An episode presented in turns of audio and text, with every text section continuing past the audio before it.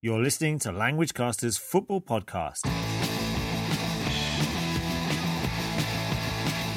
Hello, everybody, and welcome to the podcast for all learners of English who love the game of football. Now, my name's Damien, and I'm here in London, and we'll be hearing from Damon, who's based in Tokyo, Japan, a little later on in the show. Now, on this week's show, we'll be looking back at some of the big stories from last week in our good, the bad, and the ugly roundup. Now, following this, we have another main report, which again previews one of the teams from Group C in the European Championships. This week, we look at Italy's chances. After that, we have a new English for football phrase, and then we finish up with our predictions battle. We've got big games from England, Spain, and a top of the table clash in Germany. Okay, let's start with the good, the bad, and the ugly, and here's Damon.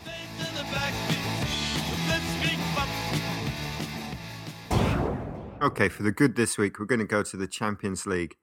It was a good week for the four clubs who made it through the quarterfinals of the Champions League to set up some mouth-watering ties in the semis. Chelsea overcame Benfica, Barcelona defeated Milan, while there were comfortable victories for Bayern and Real Madrid. Intriguingly, both semi-finals involved teams with strong and often controversial histories against each other.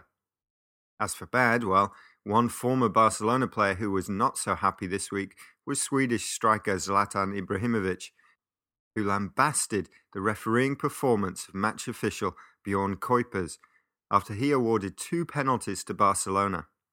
Despite the Swede's obvious ability and his amazing consecutive league title wins, he's yet to prove himself in Europe, and yet again he and his side failed, which may be the source of Ibra's sour grapes. What about ugly, Damien? Sour grapes indeed. Now, for ugly, things are going from bad to worse for Premier League strugglers Wolves, as their recent defeat against Bolton left them six points from safety. During the game, two of the Wolves players, that's goalkeeper Wayne Hennessy and defender Roger Johnson, squared up to each other in a rather angry fashion. Though their manager Terry Connor claimed that this outburst was simply footballers demonstrating some passion, but this story does suggest that all is not well at Wolves. คุณกำลังฟัง languagecaster.com on this week's main listening report, we look ahead again to this summer's European Championships in Poland and Ukraine, and we continue our Group C preview by looking at Italy's chances.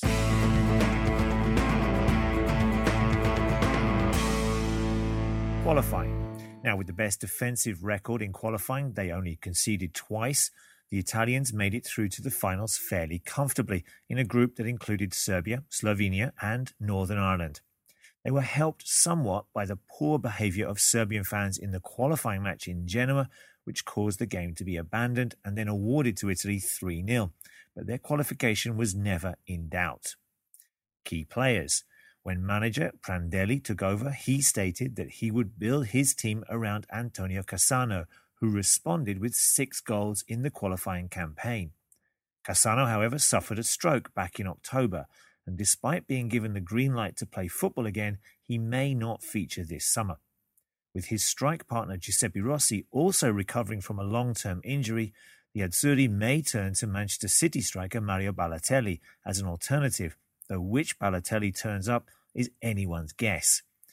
Though Prandelli has brought in younger players, he still has an experienced spine running through the side, Buffon, Pirlo, and Chiellini, and will be relying on them to guide the team through to the quarter-finals. And the manager. Cesare Prandelli has been in charge of the Azzurri since 2010, and though he didn't win too much as a club manager, he has been credited with helping to improve the confidence and spirit in the side. The media has nicknamed the team Italia del Sorriso, the Italy of smiles. He's also brought in some new blood into the team, for instance, Riccardo Montolivo and Leonardo Bonucci, while keeping faith in stalwarts such as Pirlo and Buffon. Now, their chances. This is very much a team in transition, with few tipping them to add to their solitary Euro title win on home soil in 1968. But the side is playing with much more confidence and style since the South African World Cup debacle when they fail to win a game.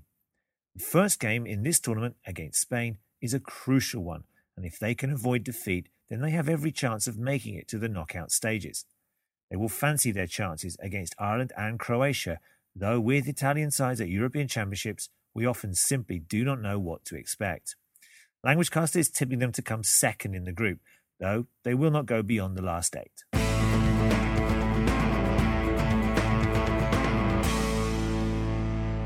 Now, if you'd like to download the transcript for that report, you can do so by coming along to our site at languagecaster.com, where you'll also find a worksheet complete with answers for those people who wish to improve their English.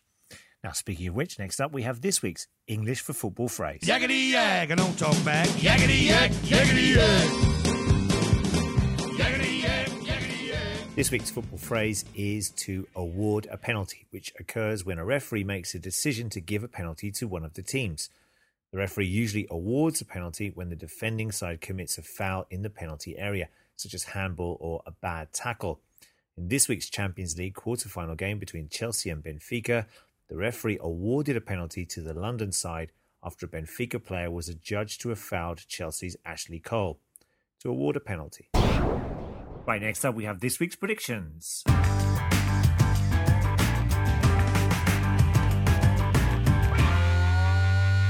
Okay, Damon continues to dominate the predictions battle, but hopefully, with all these big games over the Easter period, I can pull some points back.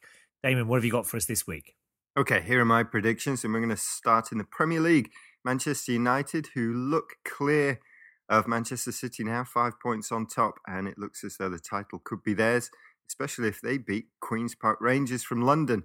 Now, uh, the London sides had a great run of form. They've beaten Liverpool and Arsenal.